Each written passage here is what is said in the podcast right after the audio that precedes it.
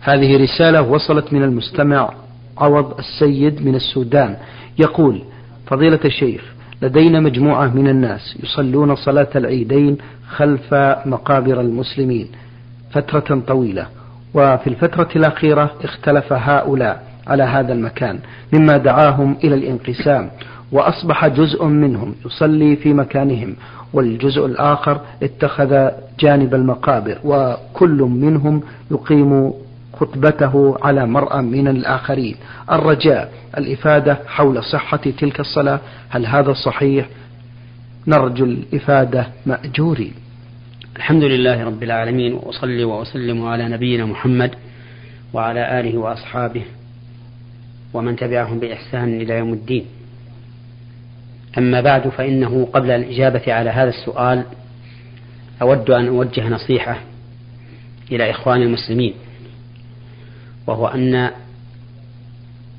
أن الواجب عليهم الاجتماع على دين الله وإقامته وأن لا يتفرقوا فيه كما قال الله تعالى شرع لكم من الدين ما وصى به نوحا والذي أوحينا إليك وما وصينا به إبراهيم وموسى وعيسى أن أقيموا الدين ولا تتفرقوا فيه. وقال الله عز وجل لنبيه محمد صلى الله عليه وسلم إن الذين فرقوا, فرقوا دينهم وكانوا شيعا لست منهم في شيء إنما أمرهم إلى الله ثم ينبئهم بما كانوا يفعلون. وقال الله تعالى ولا تكونوا كالذين تفرقوا واختلفوا من بعد ما جاءهم البينات وأولئك لهم عذاب عظيم. ففي هذه الآيات, الآيات الكريمة نهى الله سبحانه وتعالى عن التفرق وأمرنا بإقامة الدين. وبين أن نبيه محمدا صلى الله عليه وسلم. بريء من هؤلاء المتفرقين. ولا شك أن هذا التفرق يضر بالإسلام والمسلمين وأن هذا التفرق هو قرة عيون أعداء الله. من الكفار والمنافقين وأن هذا التفرق يمزق المسلمين تمزيقا كما تمزق الرياح العاصفة للثياب البالية. وأن هذا التفرق يكسر شوكة المسلمين ويعز أعداءهم عليهم. وأن هذا التفرق يؤدي إلى العداوة والبغضاء بين المسلمين وهما الأمر الذي تكاد أن تقول إن كثيرا من النواهي مبنية على هذه العلة أي على إحداث العداوة والبغضاء. تجد النواهي في البيوع والنواهي في بعض المآكل والمشارب تجد سببها إبعاد الناس, إبعاد الناس عن العداوة والبغضاء. وهذا التفرق في دين الله يؤدي بلا شك إلى العداوة والبغضاء. ولا سيما إذا كانت إذا كان التفرق بين طلبة العلم في أمور الاجتهاد التي يسوغ التي يسوغ فيها الخلاف. فإن هذه المسائل التي يسوغ فيها الخلاف مسائل اجتهادية لا ينبغي أن يحدث منها أو لا ينبغي أن يحدث من الخلاف فيها اختلاف في القلوب لأن هذا الاختلاف في القلوب مخالف لما كان عليه الصحابة رضي الله عنهم. فالصحابة رضي الله عنهم يختلفون في المسائل كثيرا ومع ذلك فإن قلوبهم متفقة. لا تختلف. وأنا أضرب مثلا باختلاف الصحابة رضي الله عنهم حين ندبهم النبي صلى الله عليه وسلم بعد الرجوع من غزوة الأحزاب. إلى أن يخرجوا إلى بني قريظة. وقال لهم لا يصلين أحد العصر إلا في بني قريظة. فخرجوا فأدركتهم صلاة العصر في الطريق. فمنهم من صلاها في وقتها ومنهم من أخرها حتى وصل بني قريظة فصلى بعد الوقت. ولم يعنف واحد منهم الآخر ولم يوبخ النبي صلى الله عليه وسلم طائفة منهم. ولم تختلف قلوبهم في ذلك لأن الحديث فيه احتمال لهذا ولهذا.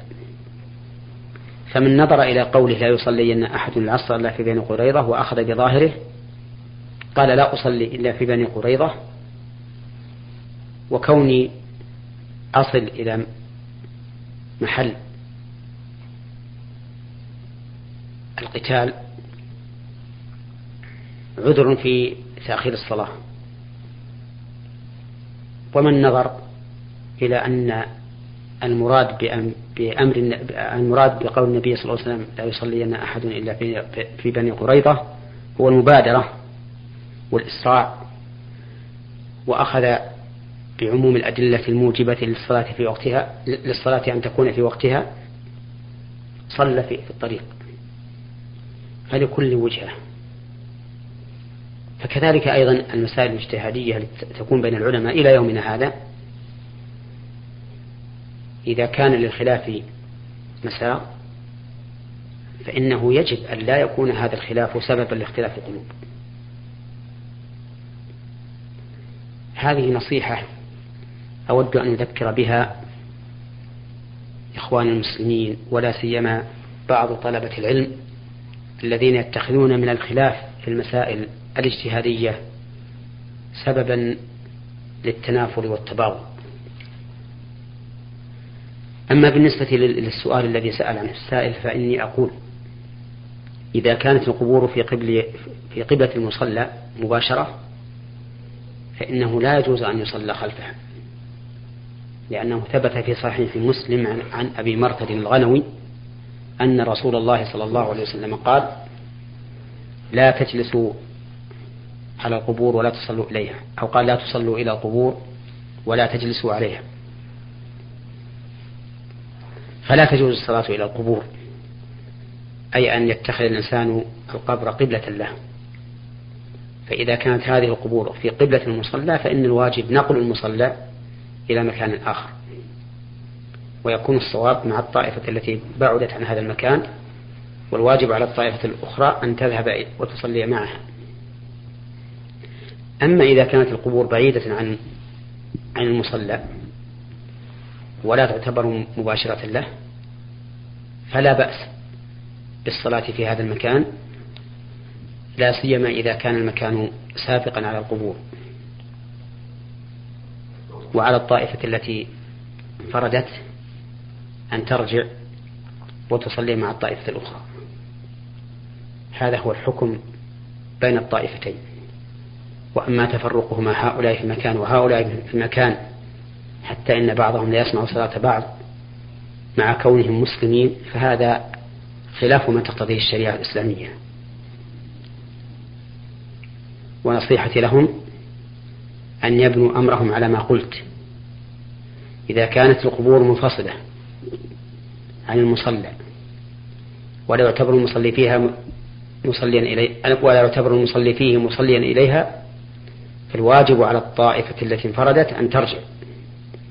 وإذا كانت القبور مباشرة, مباشرة للمصلى والمصلي في هذا المصلى يعتبر مصليا إليها فإن الواجب أن ينزحوا عن هذا المصلى وأن يكونوا مع الطائفة التي انفردت حتى يكونوا أمة واحدة كما وصفهم الله في قوله وأن هذه أمتكم أمة واحدة وأنا ربكم فاعبدون نعم. بارك الله فيكم فضيلة الشيخ. هذه رسالة وصلت من محمد الطيب من السودان بعث برسالة يقول فيها إذا غضب الوالد غير الملتزم بأمور دينية من صلاة وصيام وزكاة من ابنه عندما ينصحه ويحاول معه أن يلتزم بأمور الشرع هل يأثم الابن من هذا الغضب؟ وهل يدخل في باب العقوق؟ نرجو بهذا الإفادة.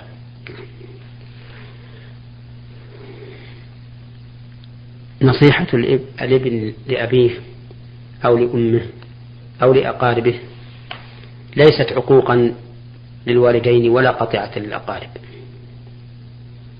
بل, بل هذا من بر الوالدين وصلة الأقارب. فالواجب على الإنسان أن يبر بوالديه بنصيحتهما وأن يصل أرحامه بنصيحتهم. كما قال الله تعالى لنبيه محمد صلى الله عليه وسلم وأنذر عشيرتك الأقربين. وإذا غضب الوالدان أو الأقارب من هذه النصيحة فغضبهم عليهم وليس عليك منه شيء. ولا يعد ولا يعد إغضابهم بالنصيحة قطيعة ولا عقوقا.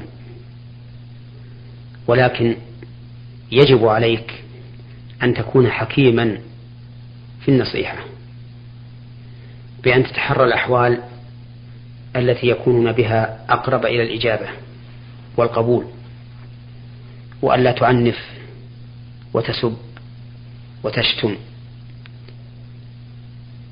لأن هذا قد ينفر من توجه إليهم النصيحة فإذا أتيت بالتي هي أحسن مخلصا لله عز وجل ممتثلا لأمره ناصحا لعباده كان في هذا خير كثير. ولا يضرك غضب من غضب من غضب. ألم ترى إلى هذه القصة التي جرت بين إبراهيم الخليل وأبيه في سورة مريم؟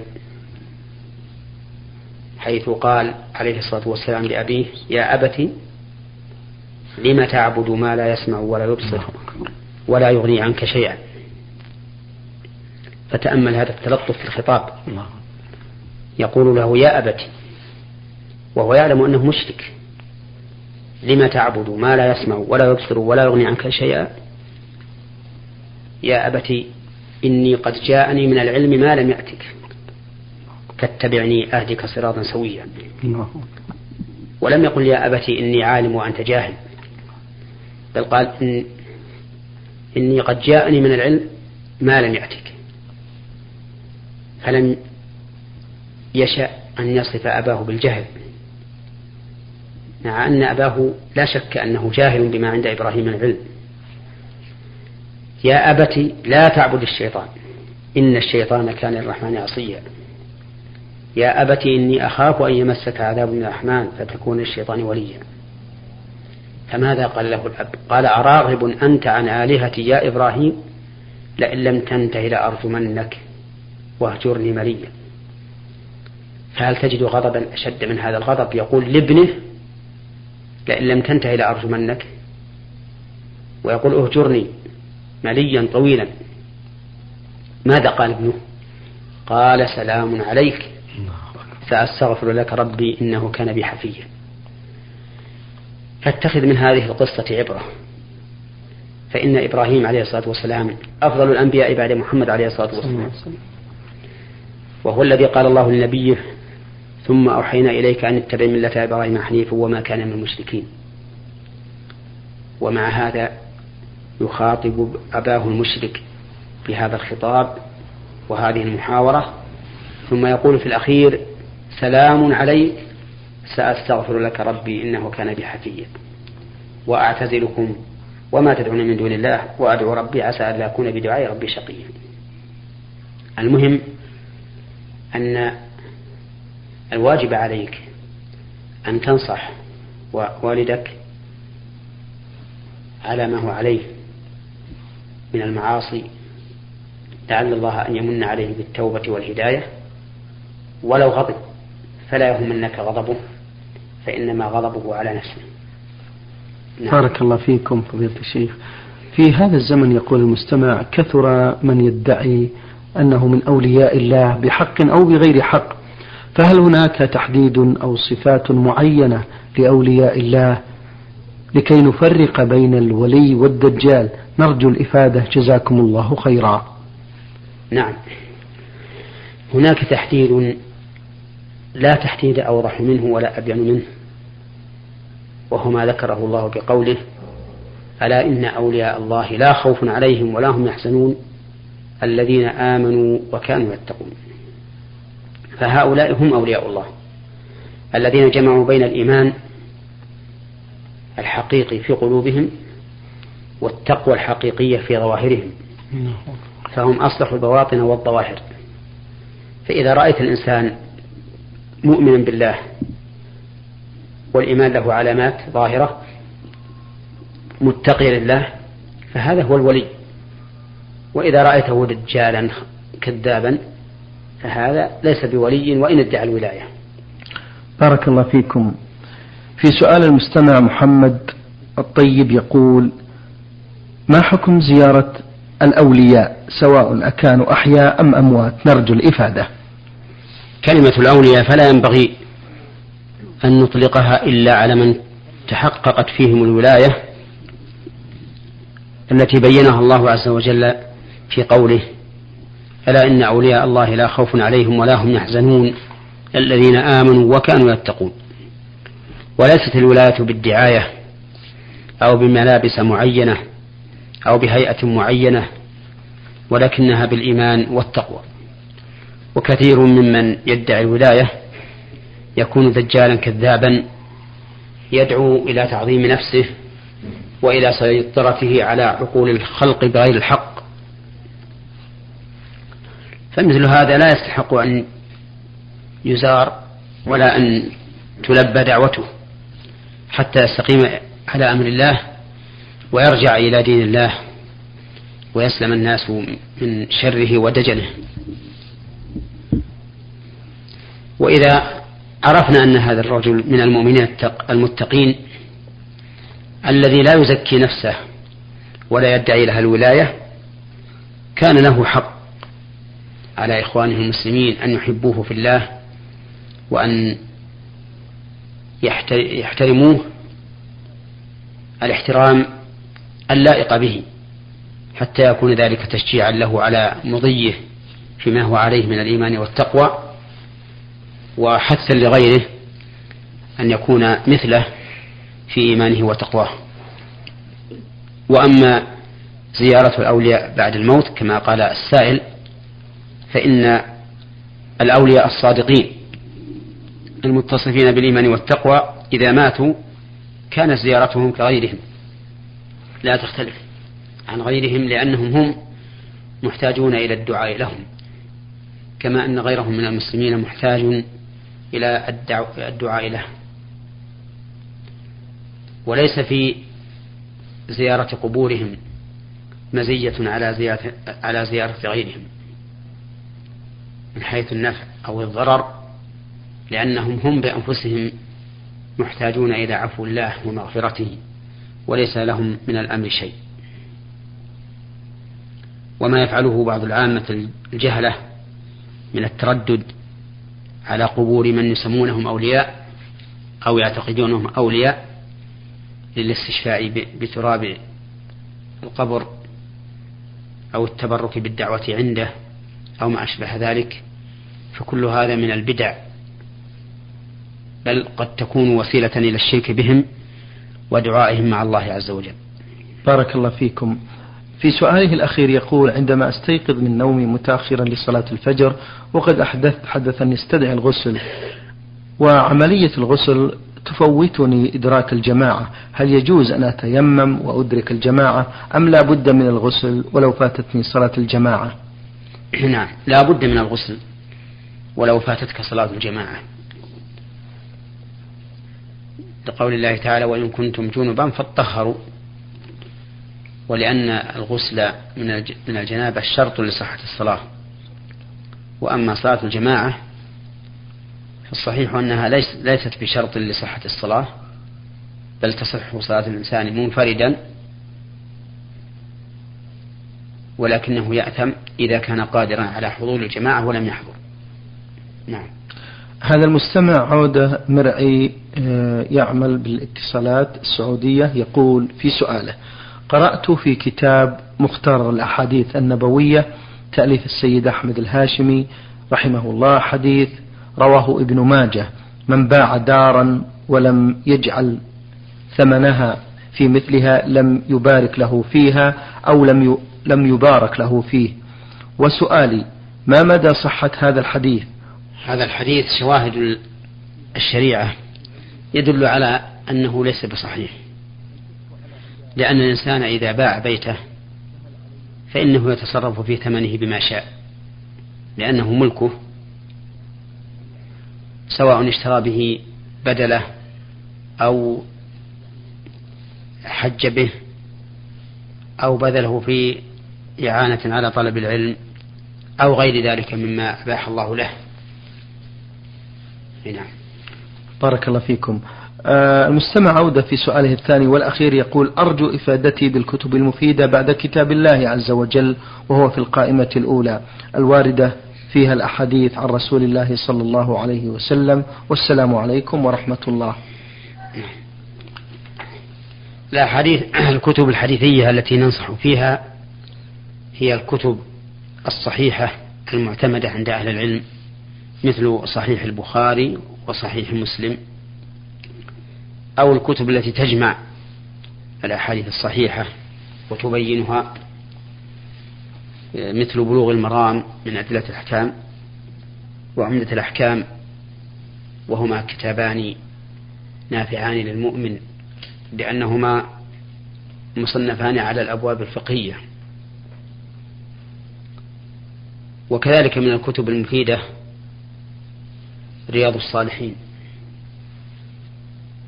وهو مشهور معروف عند الناس فإن فيه أحاديث كثيرة تشتمل على مكارم الأخلاق ومحاسن الأعمال. هنا. هذه رسالة وصلت من المستمع فيصل الدهجاني من القصب يقول في هذا السؤال ما حكم قول صدق الله العظيم بعد قراءة القرآن؟ نعم. قول صدق الله العظيم بعد قراءة القرآن لا أصل له من السنة ولا من عمل الصحابة رضي الله عنهم وإنما حدث أخيرا. ولا ريب أن قول القائل صدق الله العظيم ثناء على الله عز وجل فهو عبادة. وإذا كان عبادة فإنه لا يجوز أن نتعبد لله به إلا بدليل من الشرع. وإذا لم يكن هناك دليل من الشرع كان ختم التلاوة به غير مشروع ولا مسنون. فلا يسن للإنسان عند انتهاء القرآن أن يقول صدق الله العظيم. فإن قال قائل أفليس الله يقول قل صدق الله؟ فالجواب بلى قد قال الله ذلك ونحن نقول صدق الله. لكن هل قال هل قال الله ورسوله إذا أنهيتم القراءة. فقولوا صدق الله. وقد صح عن النبي عليه الصلاة والسلام أنه كان يقرأ ولم ينقل عنه أنه كان يقول صدق الله العظيم. وقرأ عليه ابن مسعود رضي الله عنه من سورة النساء حتى بلغ فكيف إذا جئنا من كل أمة من كل أمة بشهيد وجئنا بك على هؤلاء شهيدا؟ فقال النبي عليه الصلاة والسلام حسبك. ولم يقل قل صدق الله ولا قاله ابن مسعود أيضا. وهذا دليل على أنه ليس على أن قول القائل عند انتهاء القراءة صدق الله ليس بمشروع. نعم لو فرض أن شيئا وقع مما أخبر الله به ورسوله فقل صدق الله واستشهدت بآية من القرآن هذا لا بأس به. لأن هذا من باب التصديق لكلام الله عز وجل. كما لو رأيت شخصا منشغلا بأولاده عن طاعة ربه فقلت صدق الله إنما أموالكم وأولادكم فتنة وما أشبه ذلك مما يستشهد به فهذا لا بأس به. نعم. بارك الله فيكم. آه، في هذا الدعاء اللهم أنت السلام ومنك السلام تباركت وتعاليت يا ذا الجلال والإكرام. ما حكم كلمة تعاليت في هذا الدعاء؟ آه، الأفضل أن لا يقولها في هذا المكان. لأن النبي صلى الله عليه وسلم كان لا يقولها في هذا المكان أي إذا فرغ من الصلاة. بل كان يقول اللهم أنت السلام ومنك السلام تباركت يا ذا الجلال والإكرام. وأما في غير هذا المكان فلا حرج أن يقول تباركت ربنا وتعاليت وما أشبه ذلك لأن الجمع بين البركة والتعالي لا, لا لم يرد منع منه ولا يقتضي معنى فاسدا. لكن الأذكار الواردة عن النبي صلى الله عليه وسلم على صفة معينة الأفضل للإنسان أن يلتزم بها وأن لا يزيد عليها ولا ينقص. لكن إن زاد بعد إكمالها بعد أن يأتي بها كاملة إن زاد عليها في موضع ليس فيه نهي فلا بأس به. نعم. قول آه، إنك لا تخلف الميعاد آه، في الدعاء الذي يقال بعد الأذان ما حكمه؟ وهل هو زايد؟ حكمه أنه يقال فإن هذه قد رويت عن النبي عليه الصلاة والسلام في هذا الحديث. وهي زيادة لا تنافي المزيد وإذا كانت الزيادة لا تنافي المزيد من راوي ثقة فإنها مقبولة عند أهل العلم. نعم. شكر الله لكم.